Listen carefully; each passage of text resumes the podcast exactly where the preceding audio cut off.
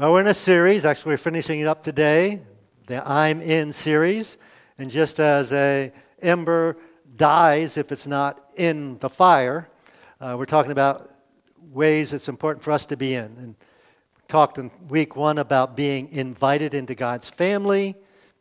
Everybody's invited. We talked about being invaluable. Not just you're not just valuable, you're invaluable uh, to God's work because Nobody can be you except for you. And then we talked last week that you are influential. Um, you might not have uh, the influence of, who was it? Ronaldo that's, has the most uh, followers. Uh, but you have, you, you, you have an influence. You, you can have an influence, a negative influence, but hopefully you have a positive influence. And today's topic is I'm invested. So I want to start with a statement and it may not be true for all of you. It probably won't be true of all of you. And so I'm going to ask you if it's true. But here's the statement I'm generously invested in God's church. Jesus Christ died for the church. The church is the way God designed for the gospel to be spread. Now, again, not everyone is generously or, or all in invested in God's church, which is okay as long as you're honest. Um, but let me say this to you you are invested. You're invested in lots of areas, if not here.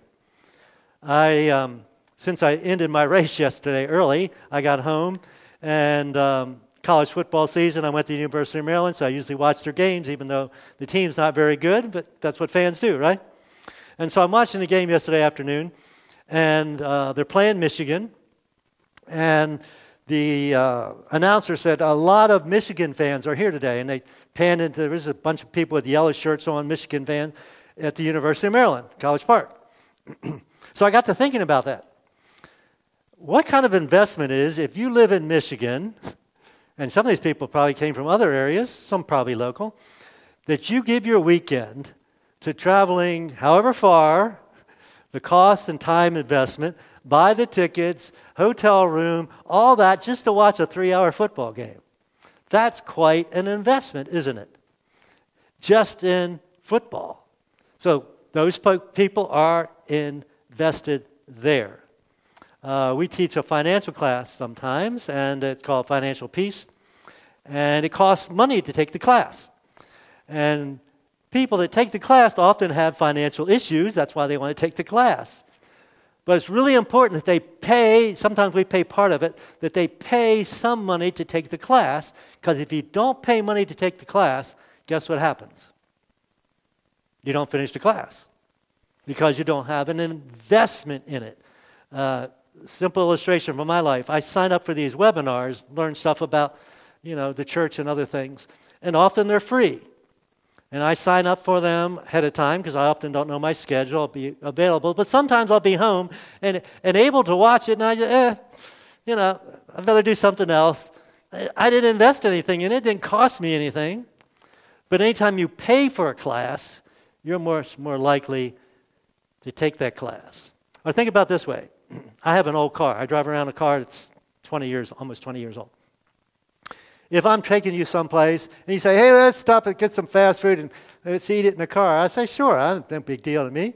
Uh, you get some food in my car, uh, it's dirty and old and whatever. Now, if you guys have a, bought a new car and I asked you, hey, can I eat tacos in your car? What are you going to tell me? No way. In fact, you probably got your kids wrapped up in some kind of cellophane, and you certainly don't let your kids eat in that car, do you? Because that car is a huge investment. So, the problem is that we invest in things that don't last. Cars certainly don't last, do they? I'm going to have to replace mine probably one of these days soon. Uh, we invest in things that don't last. Now, some of us by necessity, we all need cars, right? Um, next screen, please. Um, so we're going to look at some things Jesus said about investing, especially about investing in his kingdom and his church. He's going to use different terminology, he's going to use different illustrations. But I think we're here to understand what Jesus has to say. And so That's what we're going to do this morning. now we're going to start where Jesus started.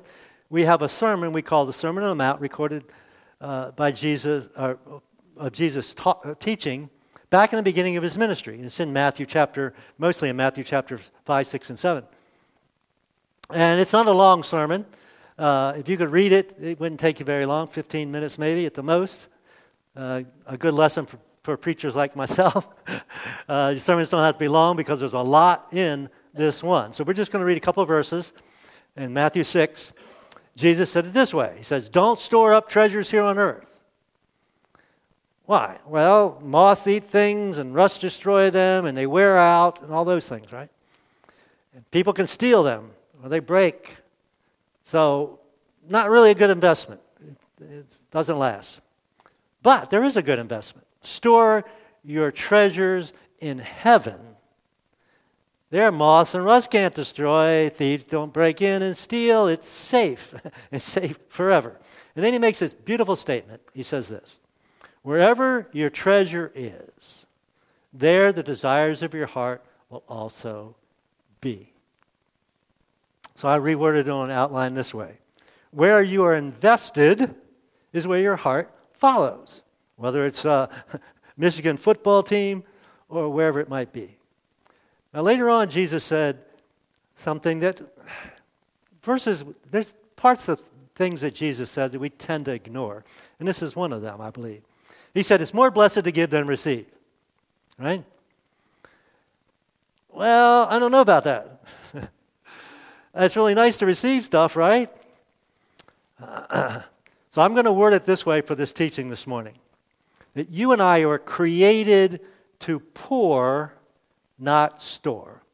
We're created to give, not to hold on to things. Uh, I think Dave Ramsey said it this way As long as I hold on to something, I can't lose it, but I can't get anything else in there, can I? It's only when I open my hand that I can actually get things, receive things in. So, a problem that, that we often have is this we have a, what I'm going to call a scarcity mindset or a when and then attitude. And it kind of goes like this Well, when I get more, I'll give more. If I have more, I'll be able to, to, to, to sacrifice some of it. Now, this mentality is based in fear. I don't have enough now. I'm afraid, or it's going to run out. Now, the problem is this when you get more, if you have a scarcity mindset, guess what? Still not enough. When is it enough? now, I believe most people, especially people that would be listening to me, love to give. They understand that concept that it's more blessed to give than receive.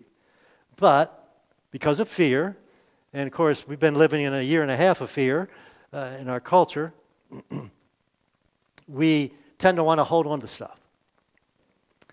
Um, but I got to think about it this way we don't really have emotional stories to, to remember and to share about um, consuming issues.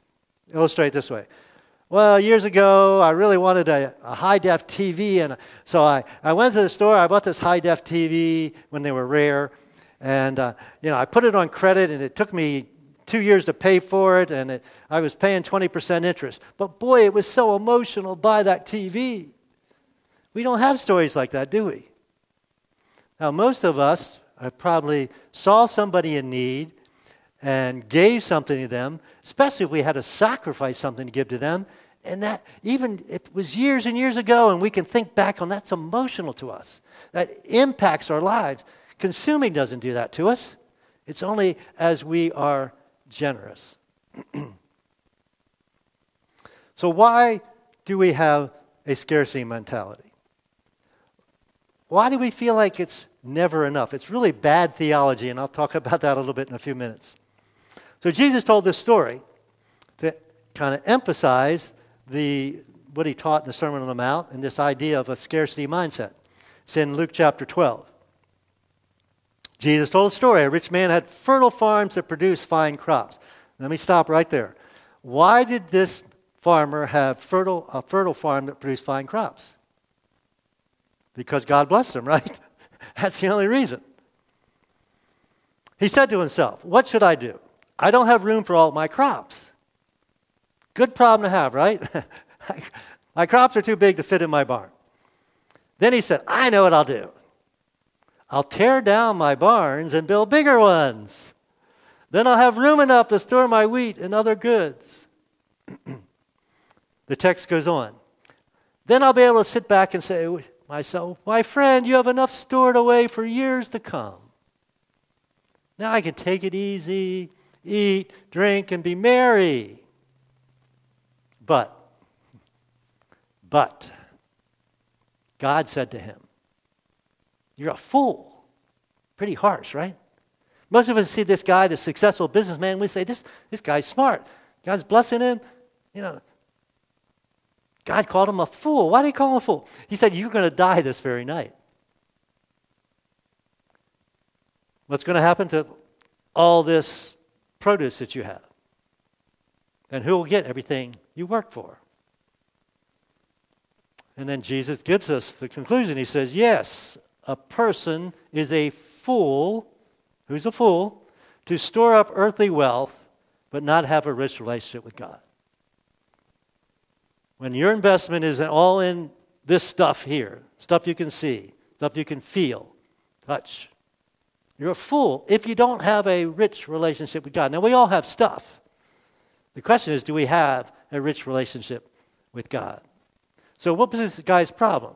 Well, he stored and not poured. And that's not what we were created to do or to be. Now, on the other hand, there is a different mindset, a better mindset, a Jesus mindset. I'm going to call it an abundance mindset. and here's where the theology comes in. What kind of God do you and I serve? And if you're here just checking him out, we're glad that you're here. But most of us are Jesus followers. What kind of God do we serve? Do we serve a stingy God or a generous God?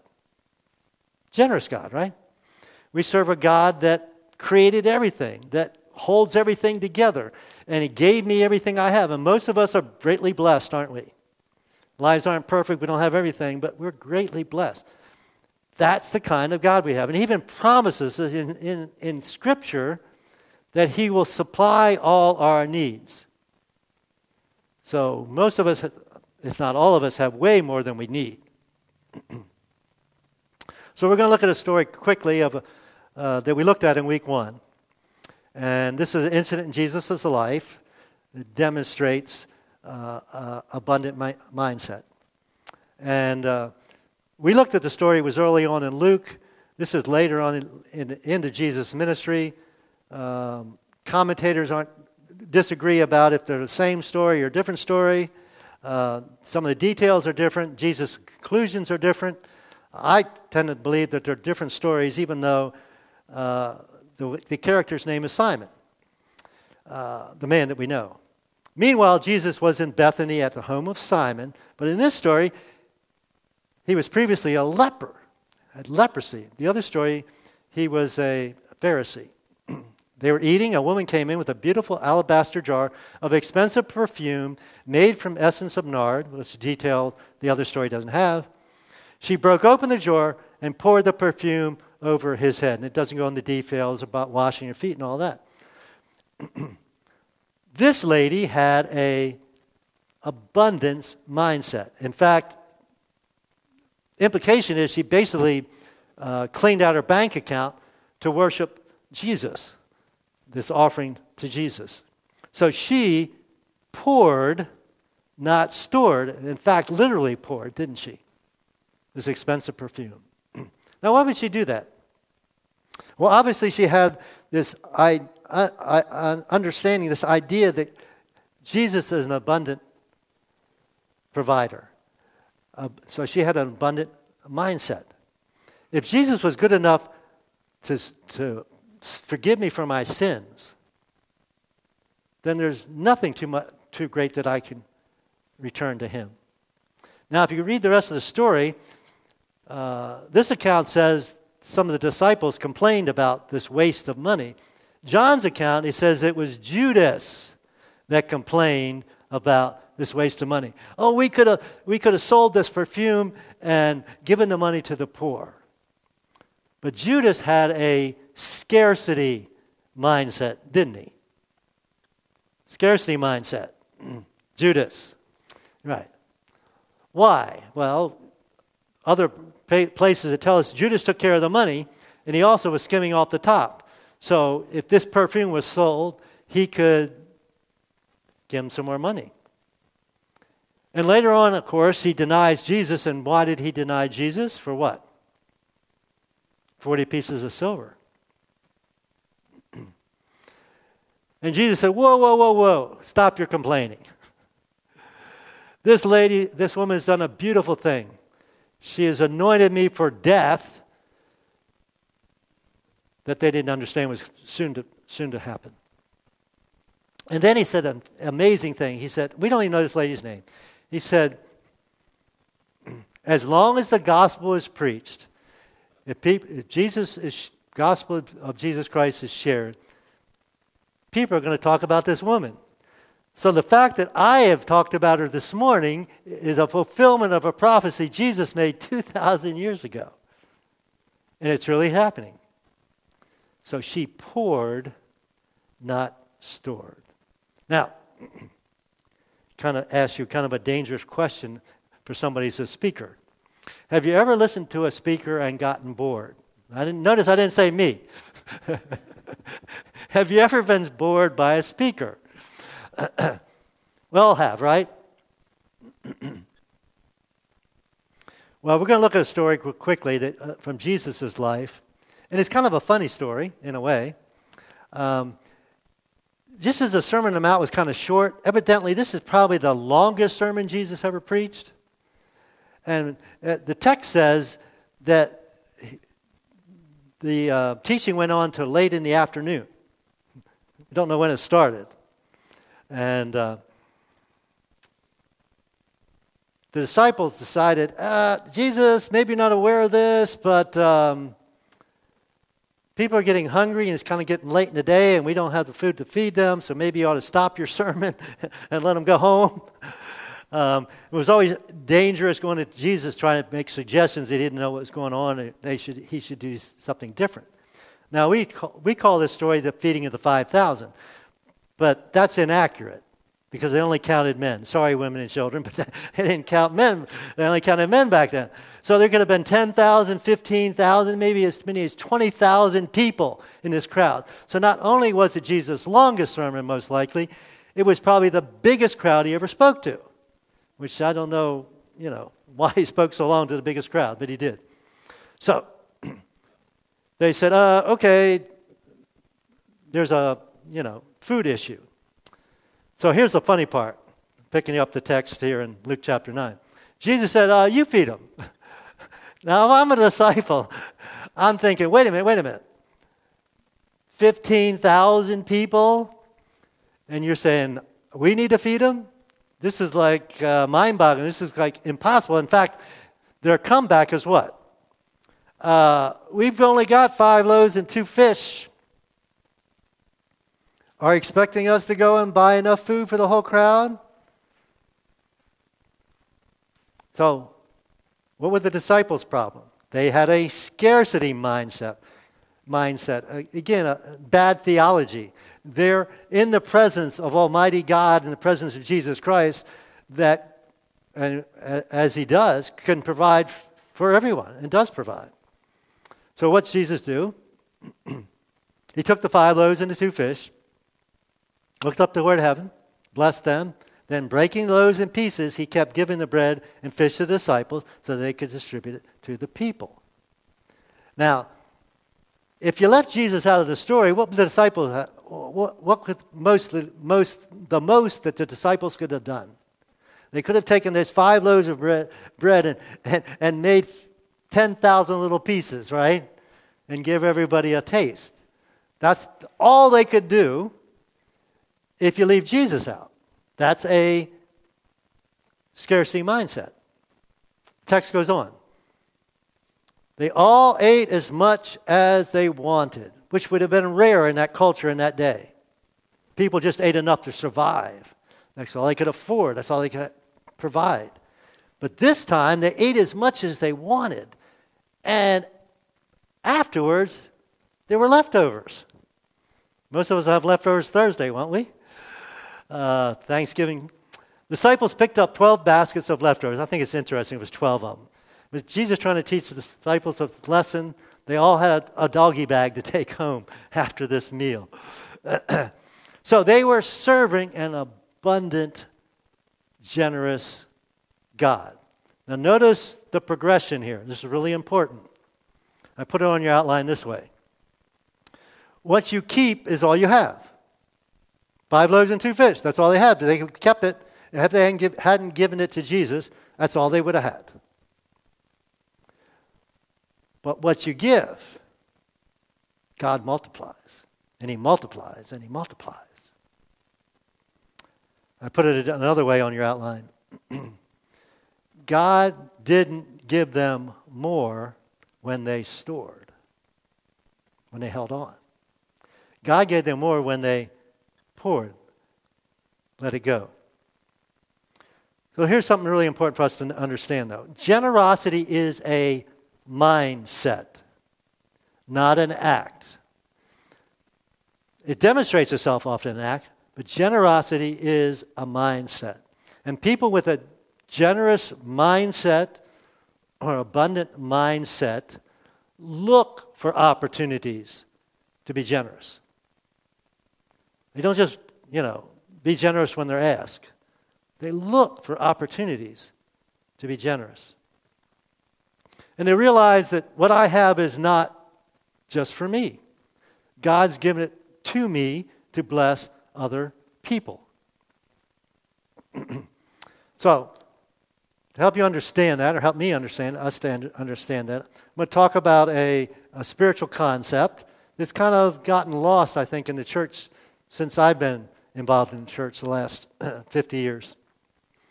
This coming from Malachi, last book in the Old Testament, last page of the Old Testament, Malachi chapter 3. And Malachi is writing this as instruction to the Jewish community there. Bring all the tithes into the storehouse, meaning the temple, so there will be enough food in my temple. Uh, the priests, the only way they could survive or live is if the congregation brought offerings. He goes on, if you do this, you might not do it, but if you do this, said the Lord of heaven's armies, this is Malachi writing what God has said to him, I will open the windows of heaven for you. That's an interesting image, isn't it? Windows of heaven. I will pour out a blessing. There's our word, pour out. A blessing so great that you won't have enough room to take it in more than I can handle, more than I can hold. Now, this is the only time in Scripture also that God says, You can test me on this. You can try me on this. You can, you want to know if I exist? You want to know if God exists? This is the way you can do it. He says, This is the way you can prove it. Put me to the test. I dare you. This is a dare. God's daring us to actually do this. So, what is a tithe? The tithe is 10%. Some people might not know that. Now, this was taught a lot in church when I was growing up and when I was a kid, but from what I'm told in statistics, very few people do this anymore, even in the church. now, I realize that was an Old Testament verse, and we're a New Testament church, right? But let me ask you something. Did Jesus do away with the Old Testament? Do we just have a Bible with just the New Testament? No, Jesus said, I didn't come away do away with it, with uh, the law. I came to fulfill the law. In fact, Jesus did more than that. He jacked up the Old, Te- Old Testament. Remember in, um, in the Sermon on the Mount, he's talking about, um, you know, it's, it's, it's, a, it's a sin to murder somebody. But no, no, it's a sin to hate somebody. Uh, it's a sin to commit adultery. No, no, it's a sin just to lust after a woman. So Jesus jacked it up. He didn't make the the, the Old Testament, the law, less, he jacked it up. Uh, I've said to you folks before, the Bible talks about tithes and offerings, not tithes or offerings. So until you tithe, you hadn't given an offering. Offerings are on top of tithe. So I put this on your outline to kind of exemplify this. God can do more for you with the 90% you have left if you give the 10% than you can do with the 100%. I've shared this story before, but uh, we were missionaries in, overseas, and in 1990, we were back in the States, and we decided I didn't want us to go back. We were in Portugal. And so, July 1st of 1990, I'm unemployed. and um, didn't know what I was going to do. So I worked at odd jobs. Four kids at home, four, four children still at home. I worked at odd jobs for over a year. Now, two questions. Did we ever go without during those two that year? A couple of my kids are here. They can tell you. Did we go without? Didn't go without that year. Uh, did I tithe the little bit of income that I brought?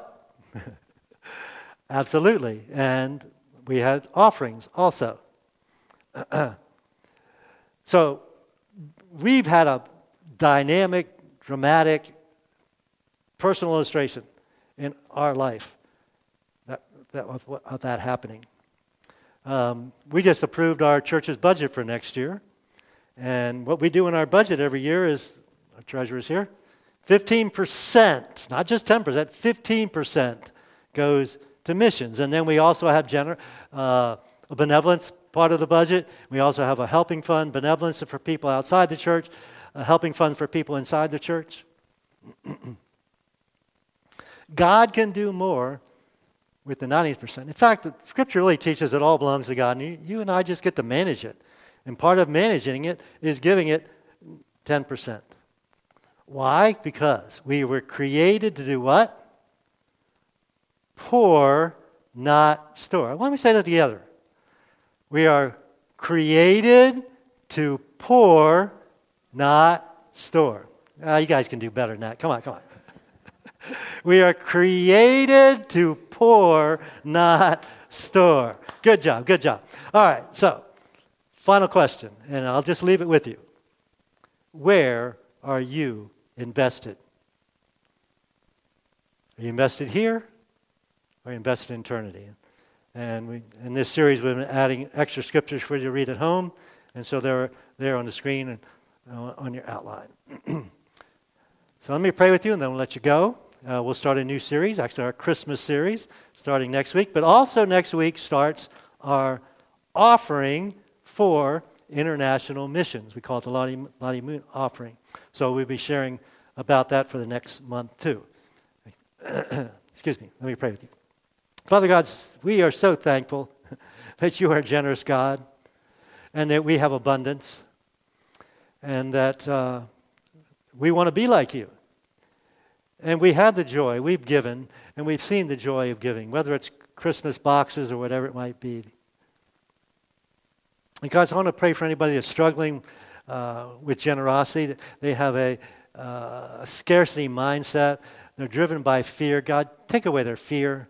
Help them to understand how generous you are and that you're almighty and you can easily provide for, for all our needs. and if anybody that's listening or here uh, is not a Jesus follower, we would encourage you to uh, accept that gift, to understand, like this woman did, that God forgave her and she's going to have a, a, a personal relationship with God for eternity. And that's an offer that God gives to everyone. Everybody is invited. We encourage you to accept that invitation. Pray that prayer of forgi- asking for forgiveness and receiving God's forgiveness. Uh, God, we're going into the Christmas season. I think sometimes this is, this is uh, a time when we're a little more generous than, than other times. I, I, I pray that we are uh, because there are needs all around us. And we look forward to the opportunity to share with them what you blessed us with. And we thank you for all these things in Jesus' name. Amen.